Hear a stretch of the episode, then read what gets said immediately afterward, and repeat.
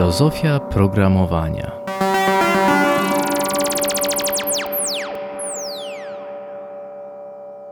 Witam serdecznie na podcaście Filozofia Programowania. Dzisiaj jest odcinek specjalny e, i też specjalny gość e, w kontekście konferencji I Love Dev. Naszym gościem jest Maciej Aniserowicz, którego raczej nie trzeba przedstawiać, ale bardzo bym chciał, żeby Maciej się przedstawił, opowiedział o sobie i opowiedział o konferencji, na którą zaprasza. Cześć, dzięki za zaproszenie do tej rozmowy. Nazywam się Maciej Aniserowicz, nadaję z Białego Stoku i to właściwie mogłoby wystarczyć, ale tutaj jeszcze jestem w charakterze współorganizatora konferencji I Love Dev właśnie, na którą to serdecznie zapraszamy. Odbędzie się 17 maja w Warszawie jako jedna z nielicznych konferencji programistycznych w trybie offline, na czym nam bardzo zależało, żeby wreszcie po tych latach okropnych, które mieliśmy jakiś czas temu, żeby powrócić do spotkań normalnie face to face, kawka do kawki i do fajnych rozmów. No to jest super, bardzo się z tego cieszę. W zeszłym roku pojechaliśmy na PHPers chyba do Poznania i to też było takie szokujące po dwóch latach właśnie, że, że można, oczywiście tam były jakieś obostrzenia, ale że można się spotkać i takie konferencje offline to jest zupełnie co innego niż te online. E, tak, więc... choć mogę zacząć od ciekawostki, że ciężko jest teraz zmobilizować i zebrać ludzi dużo ciężej niż przed pandemią. Pamiętam przed pandemią, chyba dosłownie dwa dni przed wejściem jakichś obostrzeń, też organizowałem jedną konferencję i wtedy kilkaset biletów sprzedało się w tydzień. E, tutaj natomiast trzeba się trochę było nagimnastykować, żeby faktycznie te kilkaset osób zdecydowało się do nas przyjechać. Udało się to, więc bardzo fajnie, aczkolwiek widać różnicę i to w branży nie tylko IT, ale także w innych branżach, że te eventy offline, no trzeba będzie troszkę popracować, żeby wrócić chociaż troszkę do tego, co mieliśmy przed pandemią. Po prostu zapomnieliśmy tak naprawdę, co takie eventy dają, no i teraz trzeba będzie pewnie przez dłuższy czas uczestnikom to przypominać, co mamy nadzieję uda się już y, w przyszłym tygodniu na I Love Dev chociażby osiągnąć. Różnica chyba też jest taka, że e, jako organizator postawiliście jakby na jakość, a nie na ilość i co jest e, chyba nietypowe, że jest tylko jedna ścieżka. I... Tak, to zdecydowanie jest raczej nietypowy, jeśli chodzi o konferencję IT przynajmniej, bo często jest tak, że mamy tych ścieżek 3, 4, 15, gdzie po prostu to uczestnik musi wybrać, co chce obejrzeć i wtedy organizatorzy tak mogą po prostu powiedzieć, no, no że jest bardzo duży wybór i tyle. Tutaj tę odpowiedzialność y, akurat wziąłem sam na siebie, bo mo moim zadaniem było ułożenie agendy, zaproszenie prelegentów, no i to było wielkie wyzwanie, żeby zrobić jedną ścieżkę na dużej konferencji na kilkaset osób, na, które, na, na którą to konferencję zapraszamy osoby z różnych technologii, z różnym poziomem doświadczenia i tak, żeby każdy był zadowolony. I jestem przekonany, że z naszym gronem prelegentów i prelegentek to właśnie się uda osiągnąć, no, czego sprawdzian będzie już niebawem. Pytanie, czy to nie jest stresujące dla prelegentów, bo jak w trakcie, nie wiem, jakiejś innej konferencji ktoś wychodzi e, w prezentacji, to taki prelegent sobie może pomyśleć, że nie wiem, są dwa interesujące tematy naraz i chce zobaczyć obydwa, a tutaj już nie będzie takiej możliwości. No nie będzie. No to jest stresujące dla prelegentów, ale no, no cóż, stresujące może być też to, że część, e, właściwie zaprosiliśmy doświadczone bardzo osoby, tylko że część z tych osób nawet przez dwa lata nie miało okazji występować, po prostu tych eventów nie było, co nie? Mieliśmy coś takiego jak tutaj, czyli po prostu event online, to zupełnie co innego gadać do kamery niż do pełnej sali, tym bardziej, że tam będziemy mieli salę taką kinową, e, z wielką sceną, z taką prawdziwą pompą, tak jak to się czasami odbywało przed pandemią, więc prelegenci tutaj też mają stresik, że jak to będzie wyjść po tak długim czasie na scenę, żeby po prostu mówić do kilkuset osób, które widać faktycznie fizycznie. Yy, I stresik, to tak, aczkolwiek osoby, które na scenie wystąpią z tym stresem bez problemu sobie poradzą i też wiedzieli dokładnie na co się piszą, bo ta wizja, że będzie tylko jedna ścieżka i wystąpienia kierowane do wszystkich naraz, że, że pod tą wizją się wszyscy podpisali, o tak. Właśnie, czy jest jakiś klucz y, taki do tematów y, na tej konferencji, tych osób zaproszonych, prelegentów i samych tematów? Tak, e, ogólnie kluczem jest to, żeby to było e, szerokie tematycznie w takim sensie, że nie ograniczone jedną konkretną technologią. I to byłoby proste do spełnienia, bo wtedy się robi tematy jakieś podstawowe już. Ale tu tym drugim kluczem było to, żeby to nie były tematy podstawowe. I tutaj zaczynają się schody, dlatego też e, no, wybraliśmy osoby, które wiedzą, jak to zrobić, no i dokładnie to zrobił. To nie są tematy dla osób, które dopiero chcą programować, tylko to są wystąpienia dla osób, które są zaawansowane w swoich tematach, a osoby z innych technologii także będą zainteresowane tymi tematami i tymi treściami. Więc to było fa faktycznie duże wyzwanie dla prelegentów również i znaczy, dla prelegentów głównie, ale, ale jestem przekonany, że, że, że, uda się to osiągnąć, bo od samego początku, od kilku miesięcy było wiadomo, że dokładnie o to nam chodzi. No i wszystkim się ta wizja spodobała. No super.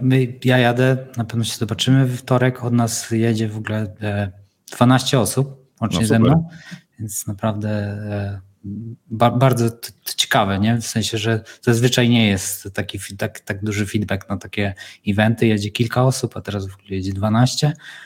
No i też jest super miejsce, bo w ogóle możemy sobie po prostu wyciąć, wysiąść z pociągu i od razu pójść, nie? Więc jakby. Tak, tak. Robimy to w Złotych jest... Tarasach, właśnie w dużej sali kinowej i e, dochodzą mnie głosy, co mnie bardzo cieszy, że e, piszą osoby, które nigdy nie były na żadnym evencie, ale tutaj właśnie się wybierają, nie? żeby zobaczyć, jak to jest właśnie w naszym wykonaniu, żeby od tego rozpocząć swoją, swoją, swoją przygodę z konferencjami.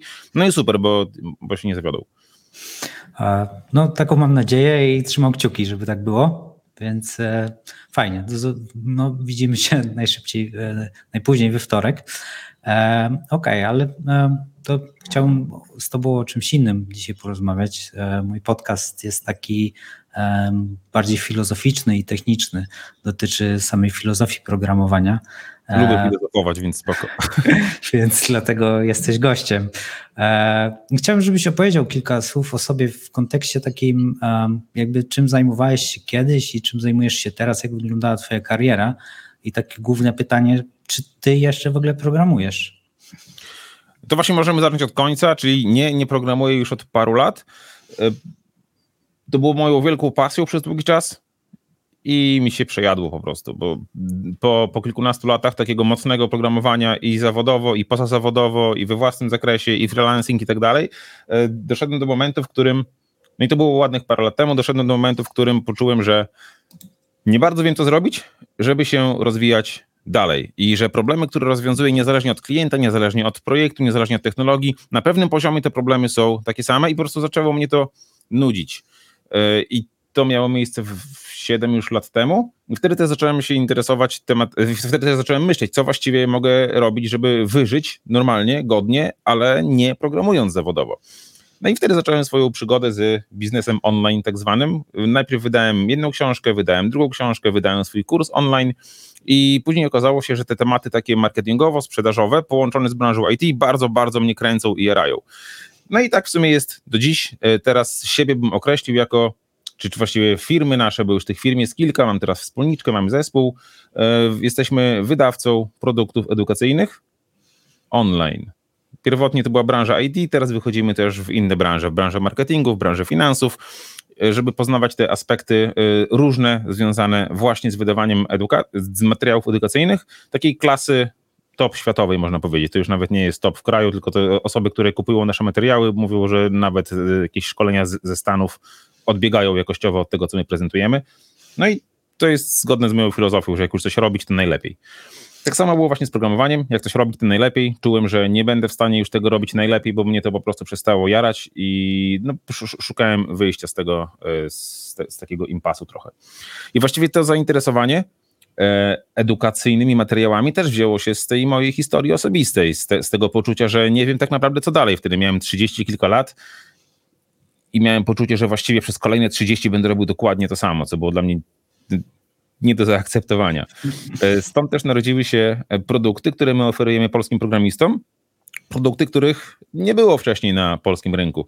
E, była edukacja skierowana do tak zwane bootcampy, edukacja skierowana do osób, które dopiero chcą zacząć programować, natomiast my poszliśmy w innym kierunku i większość naszych produktów jest skierowana do osób na stanowisku midów, seniorów, architektów, gdzie mogą faktycznie osoby programujące już po kilkanaście, po kilkadziesiąt lat e, dalej się rozwijać dzięki tym materiałom. No i to się super udaje, bo nasi klienci są zachwyceni cały czas dostajemy tylko pytania, kiedy kolejny produkt, kiedy kolejne tematy, bo po prostu wiadomo, że, że, że jak my coś zaserwujemy, to będzie, no tak jak wspomniałem wcześniej, najlepsze. Natomiast wcześniej, jak pytałeś o historię moją związaną z programowaniem, to ja programować zacząłem na studiach na poważne, więc dość późno, aczkolwiek wtedy jak wsiąkłem w programowanie, no to, to, to, to było po kilkanaście godzin dziennie przez ładnych kilkanaście lat. I to, to było coś, co mnie pasjonowało, to było coś, w czym, mm, w, w czym byłem naprawdę dobry po raz pierwszy w życiu. Miałem takie poczucie, że o to jest to. Jest to. Na studiach bardzo dużo programowałem, brałem udział w różnych konkursach, e, brałem udział w różnych inicjatywach, pisałem dużo jakichś pobocznych swoich projektów. No w ten sposób się mocno przygotowałem do wejścia na rynek pracy, który to rynek pracy wyglądał nieco inaczej niż wygląda teraz, czy niż wyglądał nawet 10 lat temu, bo wtedy faktycznie, żeby fajną firmę złapać, trzeba się było troszkę postarać. Nie wyglądało to tak jak teraz, że programista ma 100, 100 zaproszeń na LinkedInie do rozmów rekrutacyjnych. Wtedy na przykład, żeby się rozwijać dalej po studiach jako programista, byłem niejako zmuszony opuścić mój rodzinny Białystok i wyjechać do Warszawy za fajną pracą. No właśnie, tak, tak, tak było kiedyś właśnie, że, że żeby też trzeba było totalnie zmienić swoje życie, żeby mieć jakąś fajną pracę, co jest zupełnie teraz jakby nie do pomyślenia, bo teraz po prostu praca się jakby do ciebie dostosowuje, a nie ty do pracy. Więc też z, trochę w ogóle z innej szkoły jesteśmy, nie? Tak, tak, tak, tak. Nawet ostatnio gadałem ze znajomym, który powiedział, że to też jest znak czasów troszkę. Powiedział, że w firmie kazali mu od przyszłego tygodnia chodzić do pracy, do biura, więc w poniedziałek jeszcze pójdzie, ale we wtorek składa wypowiedzenie. No, tak. Coś no. takiego te 15-20 lat temu to w sumie to, to nie do końca tak wyglądało. Ja lubię pokazywać taką, e, jak wyglądał ten świat programistyczny i jak może wyglądać kiedyś, powołując się na film Matrix, gdzie tytułowy Neo, widać jak tam jest jechany przez szefa za to, że się spóźnił, nie? No to to jest nie do pomyślenia teraz, żeby ktoś nakrzyczał na programistę, bo programista po prostu pokaże faka i wyjdzie, nie? A wtedy taki super programista jak Neo no, stał w garniturze z głową spuszczoną i, i, i przepraszał za to.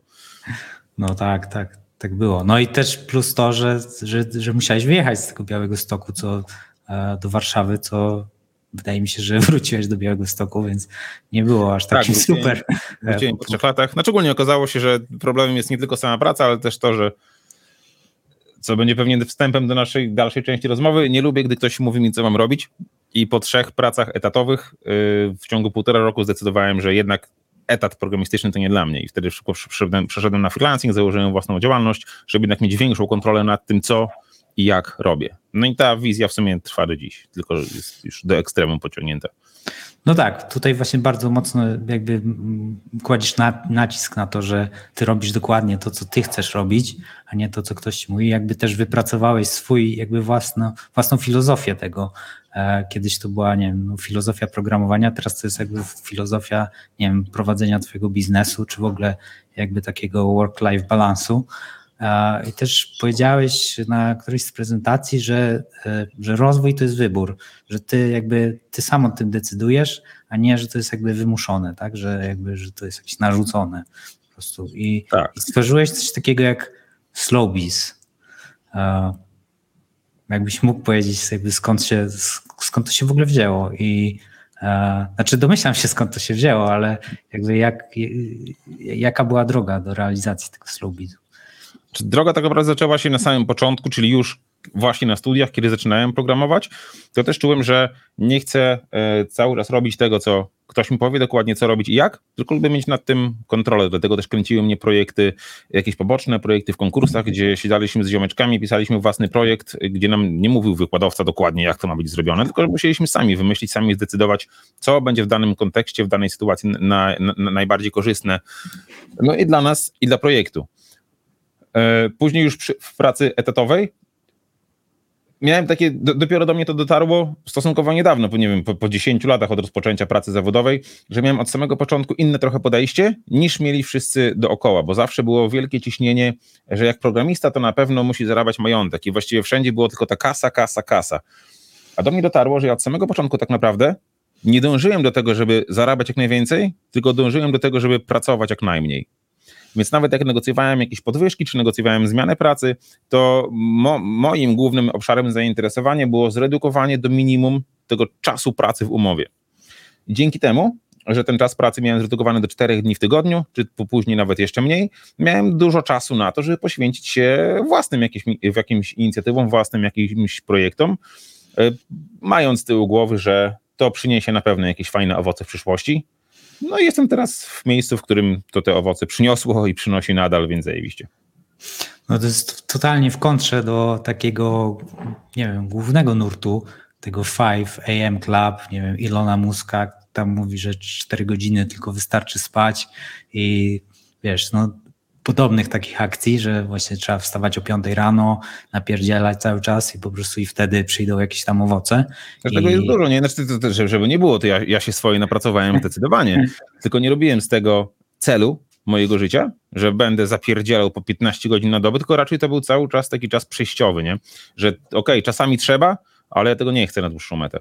I bardzo dużo faktycznie jest takiej narracji, jak mówisz o tym rozwoju wcześniej, że rozwój to jest konieczność i że cały czas trzeba się rozwijać, że ciągle porównuj się do siebie z wczoraj, żeby dzisiaj być lepszym.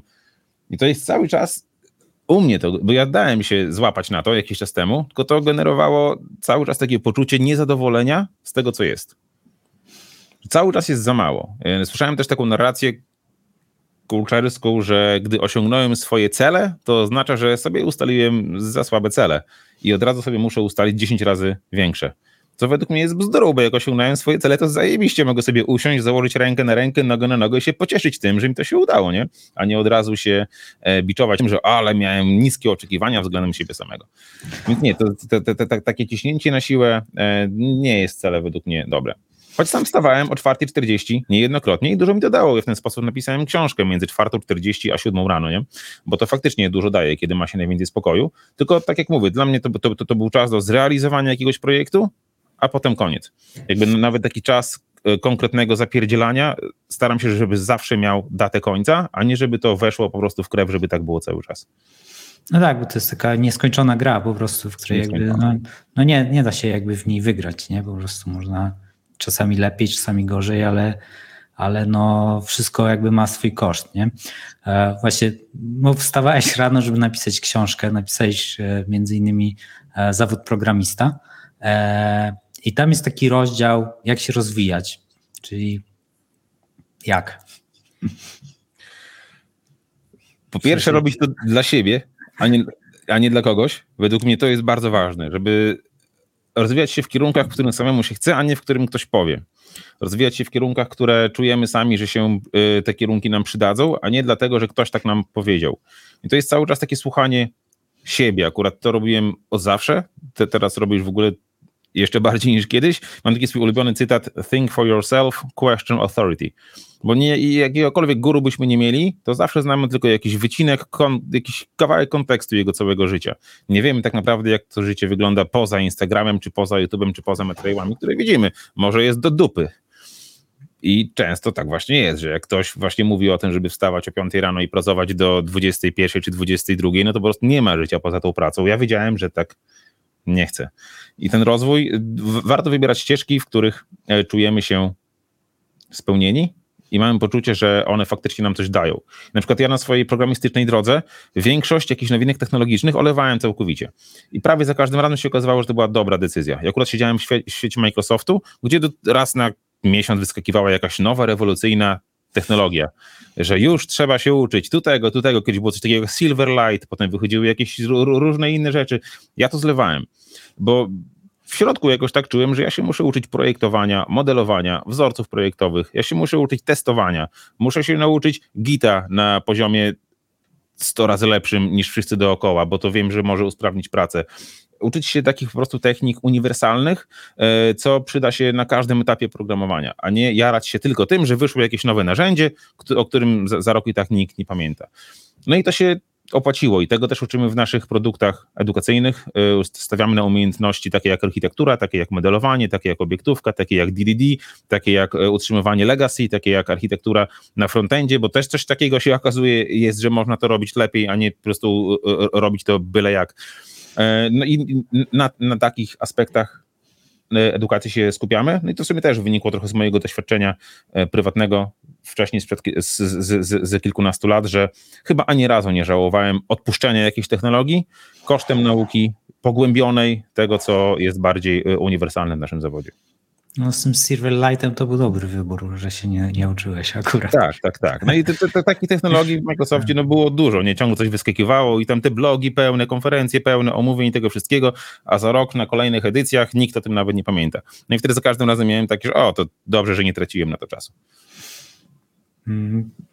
W, w, jakby w filozofii takiej, tej, co mówisz, to mega ważne jest to, żeby po prostu jakby kwestionować te autorytety, nie przejmować się e, tym, co mówią inni, ale jest jeszcze taka jakby presja mm, właśnie tego, co powiedziałeś, że, e, że programista to musi dużo zarabiać. Kiedyś to było, nie wiem, 10k, 15k, teraz 20k to jest mało i e, jak, jak sobie po prostu radzić z tą presją, nie? z tym stresem, ty już sobie poradziłeś, nie wiem, ja też sobie poradziłem, ale osoby, które no, mamy inne doświadczenie, nie? Kiedyś to było 3K, nie? Pensja to była ok, a teraz. E, jak, prawda, jak, pamiętam jak, też takie czasy.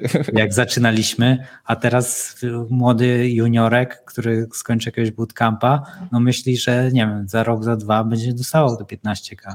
Może no, będzie. Niektórzy będą. Znaczy wiesz, to no, no tak. w dobrym zarabianiu nie ma nic złego. Zajebiście, niech każdy zarabia i po 100 tysięcy czemu nie? Ja teraz zarabiam czasem nawet więcej i to jest akurat super. Tylko żeby nie robić z tego celu, celu swojego życia, życia, mi się wydaje. Też sobie zadać pytanie, co mi to daje tak naprawdę? Ja przez długi czas zarabiałem naprawdę bardzo dobrze, nie, nie programując, bo wtedy, tak jak mówiłem, skupiałem się na tym, żeby redukować czas pracy, a nie maksymalizować swoje zarobki, ale też się okazało, że nawet olbrzymie zarobki rzędu nie wiem, kilku milionów rocznie nie dało mi szczęścia tak, tak, tak, tak naprawdę. Chociaż cały świat dookoła twierdzi, że powinno.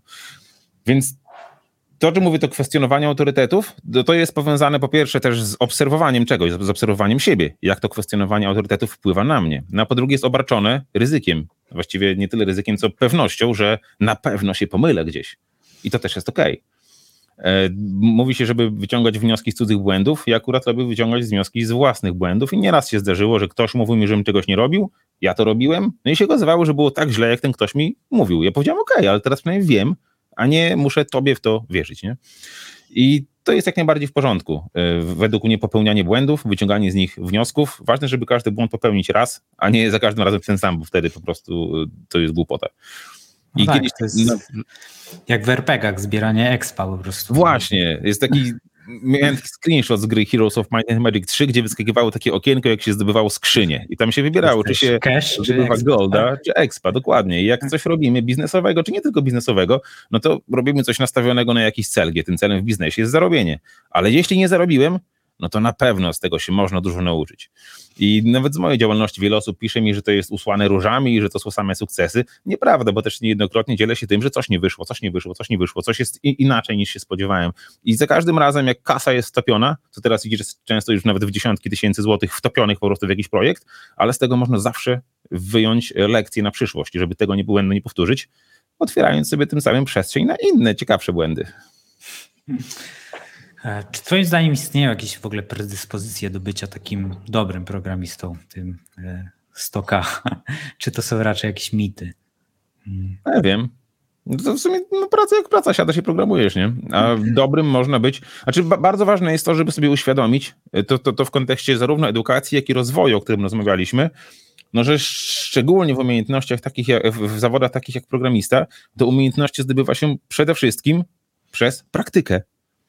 Po prostu trzeba swój, swój pot, swoją krew, swoje łzy w to włożyć, żeby mieć efekt w postaci umiejętności, że samo obejrzenie czegoś, jakiegoś kursu, samo przeczytanie jakiejś książki nic nie da, dopóki tego nie zaaplikujemy w praktyce i no właśnie, nie odbijemy się od tego, że nie do końca coś zrozumieliśmy.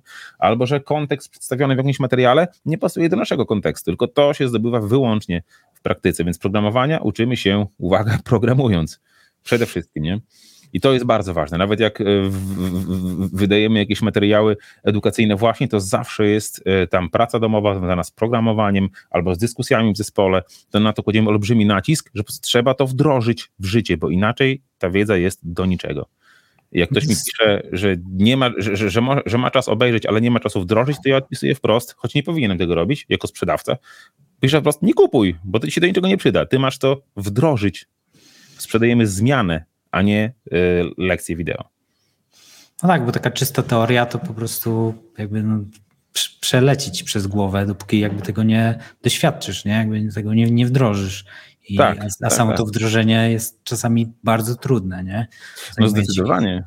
Kilka lat, nie wiem, skumanie jakichś design patternów, czy DDD, tego typu rzeczy, naprawdę jakby to nie są łatwe rzeczy, nie? I czytasz sobie i myślisz, o fajnie ktoś to sobie, nie wiem, wymyślił, w teorii brzmi super i potem wchodzisz w praktykę i to się okazuje mega trudne, nie? Tak, I- o, o tym nie powiedział, o tym nie powiedział, o tym nie powiedział. No i dobrze, no bo nie da się wszystko, jakby nie da się uogólni, u, uogólnić wiedzy tak, żeby pasowała do każdego scenariusza możliwego. Przecież 90% pytań na, o- na Stack Overflow rozpoczyna się od zdania mój, mój przypadek jest wyjątkowy. No tak, tak. No ale teraz y, no, na, na Stack Overflow to w ogóle są niektóre odpowiedzi. Tam są też takie, nie wiem, legendarne e, historie, że jeden gościu, który właśnie dał jakąś odpowiedź, znalazł, że ten snippet jego jest em, chyba w, tam w iluś set tysiącach projektów i on sam znalazł w nim błąd po jakimś czasie. I to było chyba to było jakieś takie trywialne, że tam to, to liczyło, zamieniało bajty na megabajty i tam był jakiś taki błąd. I to był snippet w Javie i to było przeniesione naprawdę do mnóstwa projektów, nie? I więc no to też trzeba uważać, nie? No właśnie, to jest to question authority. Nawet jak ktoś ci podaje rozwiązanie, no to ty spojrzyj w to rozwiązanie i zrozum przede wszystkim, co ono robi, jak ono działa, co nie? A nie, a nie rób ślepo, kopiuj w klej, bo no skąd wiesz, czy ten koleś, który to napisał, nie, tak samo nie błądził jak ty. Dokładnie. Czy myślisz, że, że, że w tym świecie programistycznym są jakieś takie prawa, którym zawsze się rządzą? E, moim zdaniem już powiedziałeś, że nie warto nie wiem, iść w taki hype development, że nie wiem, coś nowego się pojawia i musimy z tego skorzystać. E, czy, czy, czy coś takiego, czy jak, jakie prawa rządzą światem programistycznym twoim zdaniem? Wydaje mi się, że w karierze programistycznej warto czasami porobić to, czego nikt nie lubi i to polubić. Konkretnie mam na myśli e, utrzymanie systemów legacy. E, W ubiegłym roku i w tym roku wydawaliśmy projekt Legacy Fighter, który polega właśnie dokładnie na tym, było e, o tym, jak sobie radzić z utrzymaniem trudnego kodu i jak sprawiać, żeby kod, który teraz wytwarzamy, nie stawał się legacy w momencie komita, bo tak niestety bardzo często jest. No i to jest coś, że i jest taka prawidłowość, że większość programistów y, strasznie idealizuje projekty Greenfield, że tak fajnie można powrócać wszystkich tych nowych frameworków, tych bibliotek, pouczyć się i tak dalej, a potem nie zostawić w pizdu, ktoś inny tym się zajmie. No i warto jest być tym kimś innym. No tam jest... y, Tam są prawdziwe wyzwania, tam się można nauczyć pokory, no i tam też niejednokrotnie można naprawdę sporo zarobić. No jak ktoś już otworzy ten twój greenfieldowy projekt za dwa lata, to on będzie legacy, nie? Po prostu. jak- Albo za dwa tygodnie. za dwa tygodnie. E, tak, no, no, wydaje mi się, że takim prawem po prostu jakby zawsze działającym jest to, że nigdy nie opłaca się przepisać tego na nowo, nie? Że zawsze jakby powinno się do tego podejść w jakiś... Ono właśnie, czy nigdy to nie wiem, aczkolwiek kilka Znaczy- razy uczes- uczestniczyłem w takich projektach, które były przepisywane i to nigdy nie była dobra decyzja, choć pewnie gdzieś kiedyś na świecie ktoś był z takiej decyzji zadowolony, ale się z tym nie spotkałem. Znaczy, znaczy myślę w taki sposób po prostu rewolucyjny, nie? Że jakby zostawiamy wszystko, co jest i piszemy od nowa, Mhm. a nie w jakiś taki ewolucyjny, inkrementacyjny, nie? Że po prostu e, że jakby bierzesz te dobre rzeczy albo że nagle, w, nie wiem, wstawiasz jakieś elementy nowe do starego projektu, nie? Że, No tak raczej to jest, powinno chyba się to robić, tylko że to jest bardzo trudne, co nie? No i właśnie tego też nasi mentorzy uczą, no bo to jest coś, gdzie trzeba odłożyć na bok te zapędy, żeby wszystko było jak najświeższe, jak najnowsze, tylko po prostu zderzyć się z życiem prawdziwym, z tym, co mamy. A takie, ta, taka wiara w to, że dobra, spieprzyliśmy raz i drugi, ale tym razem na pewno zrobimy dobrze, no to warto się zapytać, dobra, na jakiej podstawie to sądzisz? Skoro nie potrafisz sobie poradzić z tym projektem, który masz, to, to, to, to na jakiej podstawie twierdzisz, że ten nowy będzie na pewno lepszy? No prawdopodobnie nie będzie. Tak, ale no dług technologiczny jest nieunikniony, nie? Po prostu jakby no, Tak. nie, nie da się z tym walczyć. Byśmy musieli zatrzymać po prostu rozwój w danym momencie, co jest e, bez sensu. E, Szczególnie refactoring powinien być czymś, co jest wplecione w karierę programisty, w dzień programisty cały czas. Że, nie, że sobie przeznaczamy teraz dwa miesiące na refactoring, tylko to jest coś, co robimy codziennie. Jako w tle tak naprawdę, tak jak pisanie testów, nie? To, to tam, gdzie to jest potrzebne. Po prostu piszemy testy jako nieodłączną część programowania i już, a nie, że robimy halt projektu na miesiąc i teraz do, dopisujemy testy do tego, do czego, czy, czy, czy, czego nie, nie otestowaliśmy, bo to nie do końca tak. No też w branży często się pojawia coś takiego, że nie ma czasu albo nie ma budżetu na testy. Tak. I To pytanie, dlaczego ktoś biznesowy w ogóle podejmuje taką decyzję, skoro nie ma o tym zielonego pojęcia. no tak, z drugiej strony też wydaje mi się, że to jest też kwestia mm, nie wiem, czy się z tym zgadzasz, ale że moim zdaniem programista w takiej firmie powinien albo po prostu się zwolnić, e, albo po prostu pójść i jakby przedstawić taką wizję, że to, to może będzie więcej kosztowało na początku, e, może więcej to czasu zajmie, ale w długim okresie to nam przyniesie jakby same korzyści i te projekty po prostu będą lepsze i jakby na samym końcu one będą mniej kosztowały, tak? No, będą jakby niezawodniejsze. No pytanie, jakich użyje argumentów i twardych danych, bo jak po prostu programista tak powie, no to to może być za mało, nie? Bo, bo, bo być może wcześniej mówił wielokrotnie różne rzeczy, które się nie sprawdziły. No tak, Ale tak. Po prostu warto, no znowu wrócę do edukacji, zainwestować w tę edukację, bo pisanie testów nie jest łatwe, to nie jest kaszka z mleczkiem, to jest coś dość trudnego w pracy programistycznej. Znaczy to jest proste, ale niełatwe. O tak, o, o, o, o tak bym powiedział. Warto też umieć zdecydować, kiedy te testy pisać, a kiedy nie ma to sensu, jakie testy, kiedy, gdzie i tak dalej, bo też no, nie wiem, czy się zgodzisz, ale według mnie pokrycie 100% kodu testami to jest marnowanie czasu. No to też jest taka metryka, która niekoniecznie i za dużo, nie? No bo też e, tak. nie wiem. No... Znaczy ona mówi, według mnie, że jak jest 0% to jest za mało, jak jest tak. 100% to jest za dużo. I, i to tak. tyle możemy z tego wyciągnąć. E, no tak, pytanie jeszcze, czy e, czy są edge cases, nie, pokryte jakby, no, no tak. nie, no dużo, no 100%, no, znaczy na pewno widać, że jak jest 100%, to znaczy, że tam był budżet na testy. Tak, tak, tak, tak. E, Szczególnie jak build się wywala, gdy ten wskaźnik spada. Tylko wtedy jakiej jakości są te testy, skoro są pisane na siłę, bo inaczej nie przejdzie weryfikacji w jakimś systemie, nie? Dokładnie. Um,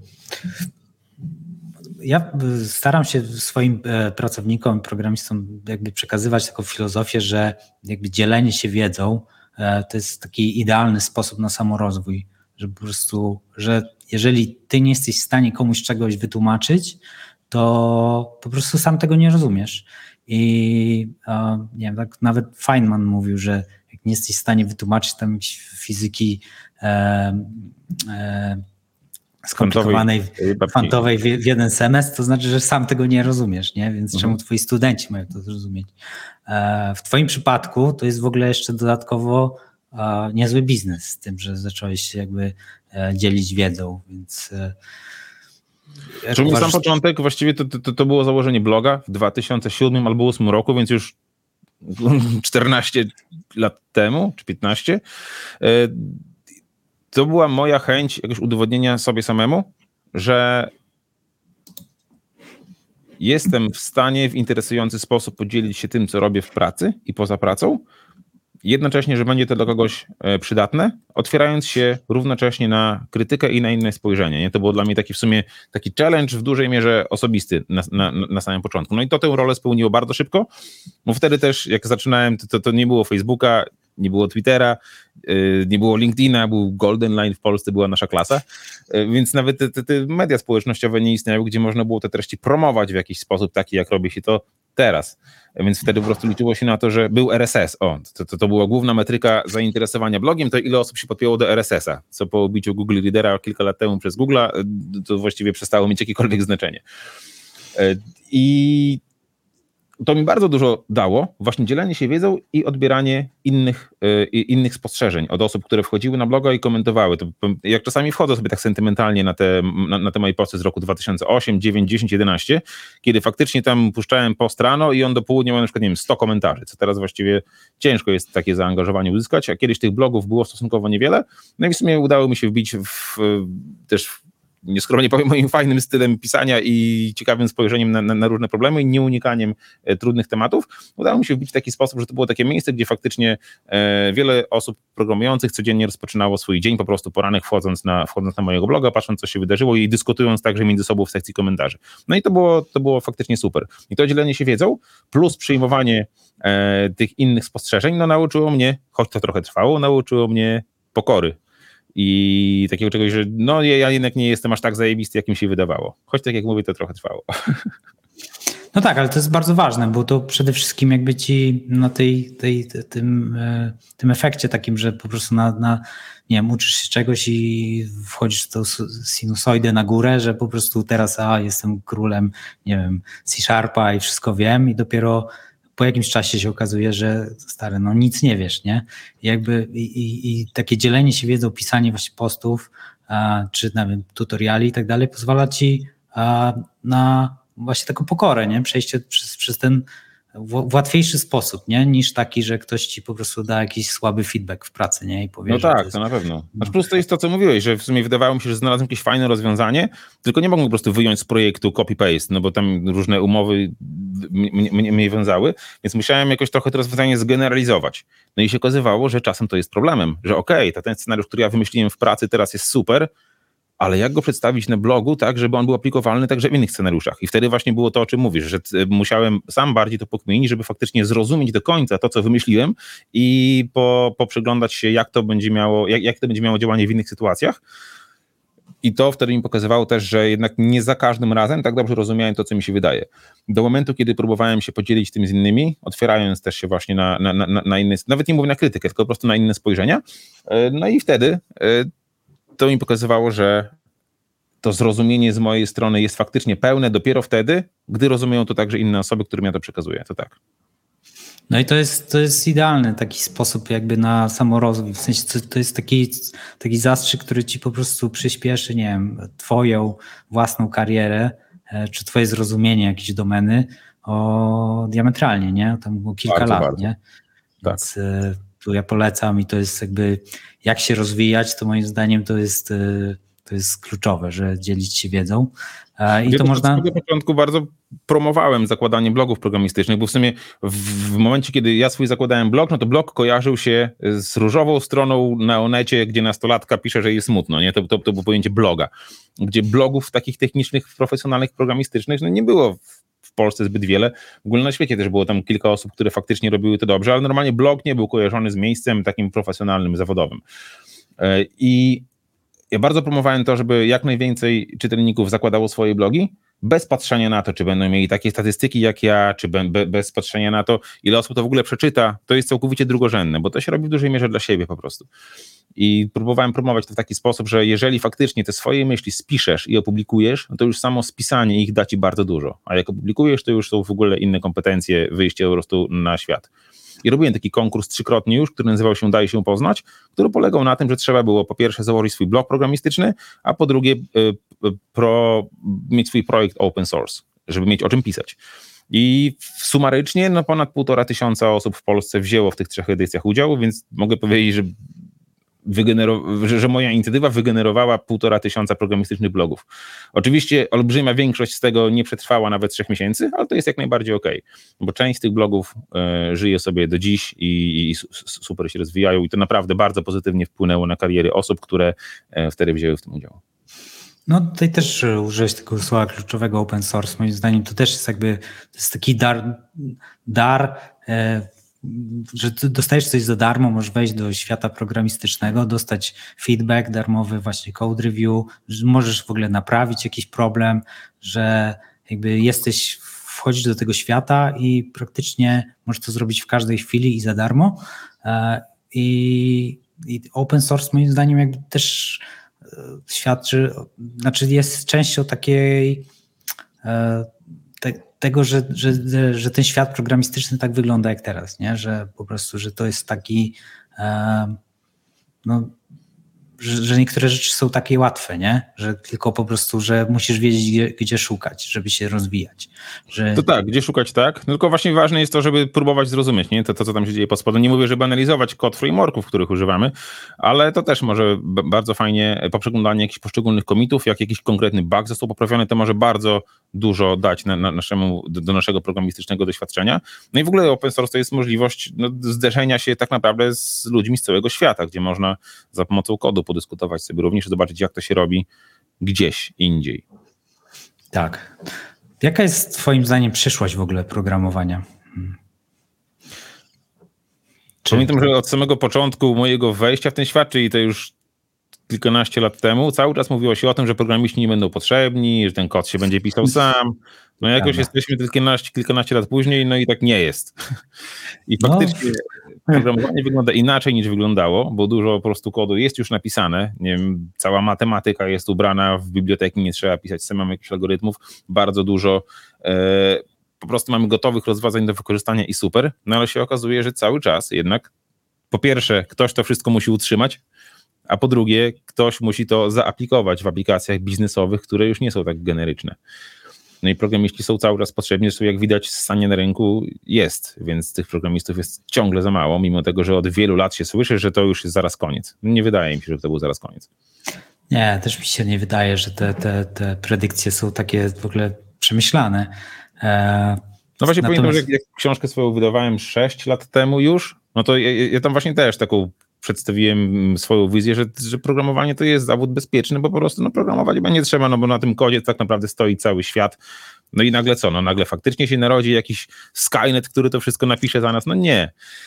No i wtedy spotkałem się z krytyką, że o, zobaczysz, za 5 lat to ten świat będzie inaczej wyglądał. No minęło już ponad 5 lat, świat wygląda inaczej, ale programistów trzeba jeszcze więcej.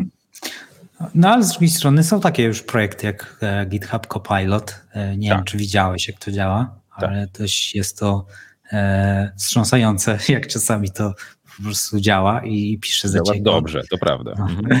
Więc być może za 10 lat taki Copilot będzie, będziemy mogli zatrudniać Copilota, żeby mu e, z, jakby zlecić jakieś rzeczy, no ale to chyba bardziej to są jakieś projekty... Pilot, a nie pilot.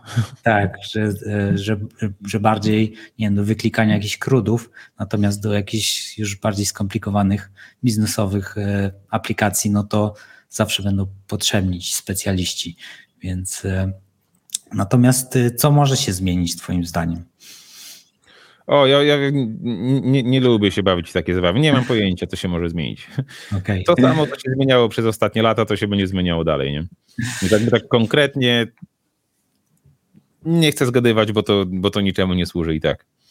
No na pewno trzeba trzymać rękę na pulsie i po prostu obserwować powstające narzędzia, tak jak mówisz, Copilot, czy ogólnie to, co się dzieje w świecie e, uczenia maszynowego, to, no to są rzeczy rewolucyjne, i fascynujące.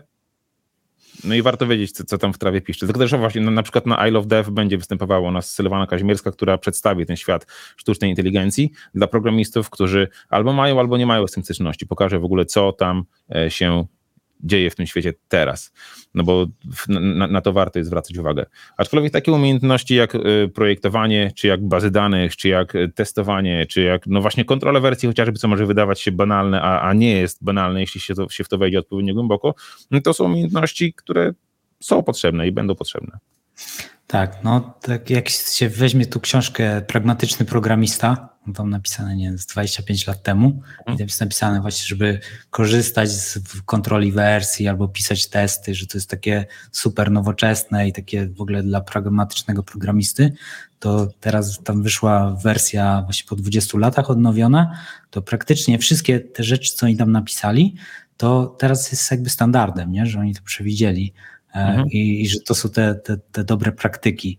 Czy są jeszcze jakieś inne książki, które, które mógłbyś polecić? E, niekoniecznie jakby stricte związane z programowaniem, ale które jakby tak otwierają oczy e, na po prostu takie podejście, na taką filozofię, żeby dobrze pracować, a nie dużo. Można pracować i dobrze, i dużo, nie? Jak, jak, jak, jak no ktoś tak. lubi, tylko to się może różnie skończyć po prostu.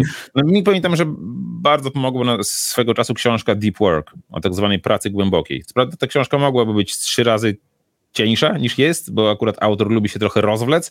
Natomiast no to, to, to, to ona mówi o tym, jak właśnie szczególnie w tych czasach, w których teraz żyjemy, ciężko jest o nawet chwilę skupienia, jak jesteśmy bardzo uzależnieni od rozpraszaczy, od notyfikacji, od telefonów i tak dalej, a że tak naprawdę taka prawdziwa praca twórcza, a programowanie może być też często pracą twórczą, jeśli jesteśmy w fajnym projekcie, e, no wymaga tego właśnie skupienia, tego odcięcia się od świata zewnętrznego i warto tę umiejętność jest szlifować nawet przez kilkanaście minut dziennie. Tam jakby autor podaje, że idealnym scenariuszu mamy 6 godzin dziennie takiej pracy, a no, no to, to, jest, to, to jest właściwie luksus. Nawet kilkanaście minut czy godzinka dziennie pracy w takim trybie e, może zdziałać cuda. Właśnie u mnie tak wyglądało chociażby pisanie e, książki.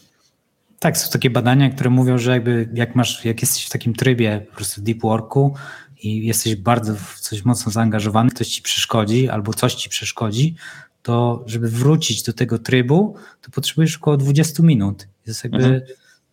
to jest bardzo długo, nie? Bo w, sumie tak. w tym świecie 20 minut to jest, nie wiem, ilość postów na Instagramie, w LinkedInie i tak dalej, więc naprawdę sporo. E, Choć właśnie też no, jestem cały czas, wychodzę z takiego założenia, że nie można się do tego za bardzo przywiązywać i na przykład ja od półtora chyba roku już świadomie nie, nie, nie, nie, nie mam takich, a jak mam to dość rzadko, właśnie takie cykle tej pracy głębokiej, bo po prostu przestawiłem się na inny rodzaj pracy, mniej wykonawczy, a bardziej jakiś e, organizacyjny, zarządczy i strategiczny i tak dalej. Ten taki deep work nie jest potrzebny, bo to wymaga głównie kontaktu z ludźmi, dyskusji, odbijania od siebie pomysłów. Aczkolwiek no, warto wiedzieć, że coś takiego jest i akurat u mnie była to świadoma decyzja, że po prostu takiej pracy czysto wykonawczej na razie robić nie chcę po prostu i już. A czy twoim zdaniem taki właśnie, o którym wspomniałeś, cyfrowy dobrostan jest w ogóle ważny, nie? Dla, e, jakby dla rozwoju nie tylko jakby programisty, tylko po prostu dla takiej filozofii dobrego, dobrej pracy. Cyfrowy dobrostan. Znaczy ogólnie f- f- fajnie jest móc się odłączyć od świata zewnętrznego, tego, czy czym nas to wszystko e, a- a- atakuje z zewnątrz. Na przykład e, czasami ktoś mi pyta, jakie są moje ulubione kanały na YouTube, no to nie mam żadnego, bo pra- praktycznie niczego nie oglądam. Oglądam stand-upy i teledyski, nie? Tak samo na, gdzieś tam na, na na Instagramie, jak, jak gdzieś wchodzę, to głównie po to, żeby coś stworzyć, a nie żeby coś skonsumować. I bardzo filtruję te treści, które z zewnątrz do mnie dochodzą. No tak, ale to nie jest takie proste, nie? W sensie w jakiś sposób to też osiągnąłeś, bo Jest Przecież- proste, ale niełatwe. tak, bo część osób po prostu nie ma ten sam komputer do pracy i do jakby osobistego życia. No i ja tak mam, tak. w trakcie pracy, nie wiem, wyskakują jakieś powiadomienia, czy to maile, ale też jakieś powiadomienia z Face'a, czy z jakichś innych e, Instagramów i to No też to jest jakby- właśnie proste, bo wystarczy te powiadomienia powyłączać. No, no tak, tak, ale to jest proste dla ciebie, proste dla mnie, ale większość osób tego nie robi albo nie jest z tego świadoma lub po prostu No to em, świadomość łatwo jest sobie wyrobić, wystarczy po prostu wyłączyć. Ja, ja pamiętam jak zacząłem, że po prostu wyłączyłem te wszystkie powiadomienia, wszystkie i pomyślałem, ciekawe co się stanie. No, nawet napisałem taki właśnie blog post tego eksperymentu, był 2015-14 rok, to nazywałem że zrzuciłem swoje cyfrowe kajdany czy coś takiego. No i tam opisałem właśnie, jak się czułem przez pierwszy dzień bez powiadomień. I cały czas myślałem, że o Jezu, na pewno przegapię coś ważnego.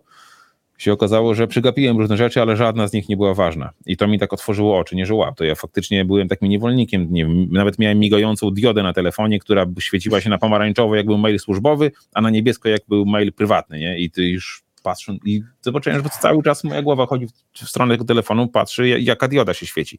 Jak wyłączałem to wszystko, to się okazało, że e, czuję niepokój, że oj, coś się dzieje, a ja nie wiem co, tylko ten niepokój stosunkowo szybko minął, a się okazało, że bardzo rzadko było coś takiego, że e, coś przygapiło mnie naprawdę istotnego.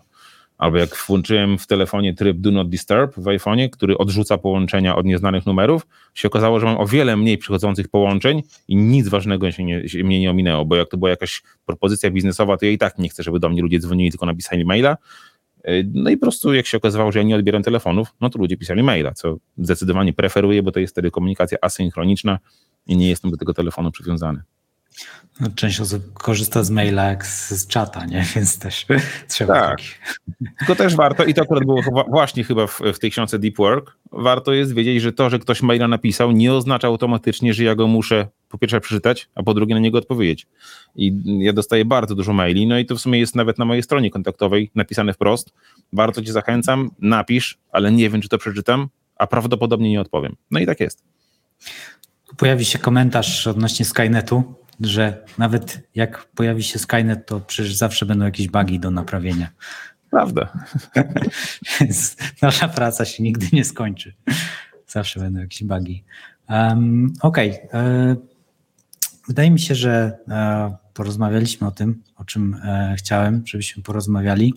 E, Czy są jakieś pytania od teraz Jędrzeju? Czy są jakieś pytania od słuchaczy, od widzów na tą chwilę?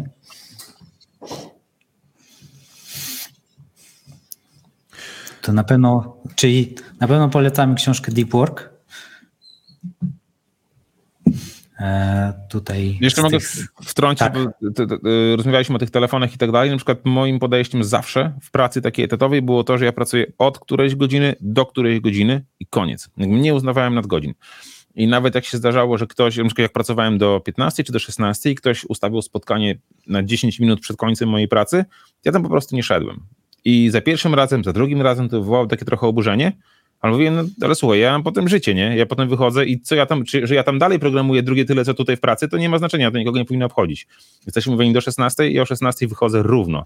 I takich nawet chodziły y, plot, t- t- takie po biurze, jak jeszcze pracowałem na etacie w biurze, y, taka anegdotka, że jak ktoś odwraca się o 16.01 w stronę mojego komputera, tylko zobaczy dyndające słuchawki. No i tak faktycznie było. To jest e, też, bardzo mi się podobało to, co powiedziałeś w, w, na którejś takiej prezentacji, że nie wiem, jak większości osób się zapytasz, to e, co jest dla ciebie najważniejsze, to większość oczywiście odpowie rodzina i tak samo odpowie ten, takie, taka osoba jak ty, która po prostu wychodzi z pracy o tej 16 i idzie do domu zajmować się córką, a tak samo odpowie taki gościu, który siedzi po 18 godzin w biurze i po prostu, ale też powie, że dla niego rodzina jest najważniejsza, nie? Tak. Że, że jednak e, no, trzeba, trzeba mieć te, jakby te wartości, nie? I po prostu Znaczy trzeba, wiesz, rodzina wcale nie Tak. musi być najważniejsza, nie? I nic z tym nie ma złego. Nie, Tylko mówię o- muszę o wartościach, Nie? Jak, jak siedzisz w robocie po 18 godzin dziennie, no to ewidentnie najważniejsza w twoim życiu jest robota. I to może Tak. jest okej. To Jakby to ni- nikt nie powinien tego oceniać, tylko no sam siebie nie oszukuj. Okej, mamy pytanie od Marcina. E, Jakie są plany po Legacy Fighterze? O, e, po Legacy Fighterze wy, wydajemy teraz tak zwany atlas pasywnego inwestora, co jest dużo szerszym projektem niż tylko IT, choć ludziom z IT też się na pewno bardzo przyda, co, co robić są z tymi milionami zarobionymi, z tymi, z tymi z programista 100K, żeby tego inflacja nie zeżarła. Natomiast jeśli chodzi o plany wydawnicze na e, kolejne miesiące i tematy stricte związane z IT, to teraz rozglądamy się. Jest kilka pomysłów, ale nic takiego, co, o czym teraz jeszcze mogę powiedzieć. W sensie nie ma żadnych konkretów, nie, nie, trwa żadna produkcja. E, są pomysły, o tak. Niektóre rozmowy ciągną się już od prawie trzech lat w kontekście jednego tematu szczególnie, no i inne tematy też mamy gdzieś tam zaparkowane sobie i będziemy je na pewno ruszać. No i znów będzie ogień, bo to zawsze po prostu wychodzi, znaczy wychodzi. Sprawiamy, żeby to było fajnie, ale tak jak można było zauważyć, nigdy nie mamy parcia na to, żeby tych produktów było jak najwięcej, wręcz przeciwnie. Tych produktów jest mało, za to każdy jest najlepszy i tak samo będzie tym razem, choć nie wiemy, kiedy on się pojawi, czy jesienią, czy dopiero przyszłą wiosną. Na pewno będziemy otwierali e, nabory do tych produktów, które już mamy, bo one to się zawsze cieszy dużym zainteresowaniem, a co dalej, to zobaczymy, ale będzie fajnie. Jaka była intencja do tego kursu e, pasywnego inwestowania? Intencja. Znaczy, generalnie background jest taki, że zwrócił się do nas Michał Szafrański z propozycją, żeby coś takiego zrobić. A jak przychodzi Michał Szafrański z taką propozycją, no to najpierw się mówi tak, a potem się myśli, ale czemu? Tylko, że tutaj to ogólnie wizja jest naprawdę super i tutaj sam z dziewczynami w zespole się jaramy, sami się będziemy z tego uczyć, bo po prostu, no prawda jest taka, że jak niczego nie robimy z, ze swoimi finansami, no to po prostu mamy stuprocentową gwarancję straty. Szczególnie teraz, gdy ta inflacja jest olbrzymia i tak dalej. Ostatnio widziałem, że procentowanie na lekatach podskoczyło, ale i tak to nawet nie jest połowa inflacji, więc e, a właśnie na, nasi mentorzy, czyli Michał Szafrański, Jacek Lempart i Artur Wiśniewski, którzy są specjalistami w inwestowaniu, oni pokażą, co z tą kasą robi, żeby tak na spokojnie, chociaż e, minimalnie, e, znaczy w minimalnym stopniu, chociaż pokonać inflację, a być może też na tym co nieco zarobić. Przede wszystkim budując odpowiednio swoje oczekiwania. Bo też zderzyliśmy się z takim czymś, że ktoś pisze, no dobra, ale ja włożę powiedzmy 10 tysięcy e, w inwestycje, to czy po roku będę miał 100 tysięcy? No nie no, chyba, że kupisz w odpowiednim momencie odpowiednią kryptowalutę, ale to na tym nawet w ogóle się nie skupiamy. My skupiamy się na takim podejściu e, odpowiedzialnym i świadomym, gdzie te oczekiwania są na odpowiednim poziomie zbudowane, bo zajmujemy się inwestowaniem, a nie hazardem. No tak. E, No to, to, to, to bardzo dobrze, no. bo chyba wczoraj był spadek, nie, czy dzisiaj, przedwczoraj, ta luna padła teraz i dużo osób w to zainwestowało. Um, Nie zainwestowało, tylko w obstawiło. sensie, no, no tak, tak. Jakubów obstawiło. Bocherów, tak. Tak, e, że jednak te stablecoiny chyba nie, nie do końca są takie stable, wszystkie. Em, dobra, to bardzo dziękuję. Ja, nie ma już więcej pytań. Bardzo dziękuję Ci za e, uczestnictwo. Dzięki. Ten odcinek zgramy, wrzucimy tam na te wszystkie podcastownie, e, jak Spotify, tam Apple Podcast i tak dalej, więc będzie go można odsłuchać. I jeszcze raz zapraszam na mm, I Love Dev do, we wtorek do Warszawy Złote Tarasy. Jeszcze e, dzisiaj kupowaliśmy bilety, więc jeszcze było kilka biletów, więc zapraszam. Tak, zapraszamy serdecznie. Dzięki bardzo. Dziękuję. Na razie. Miłego dnia. Filozofia programowania.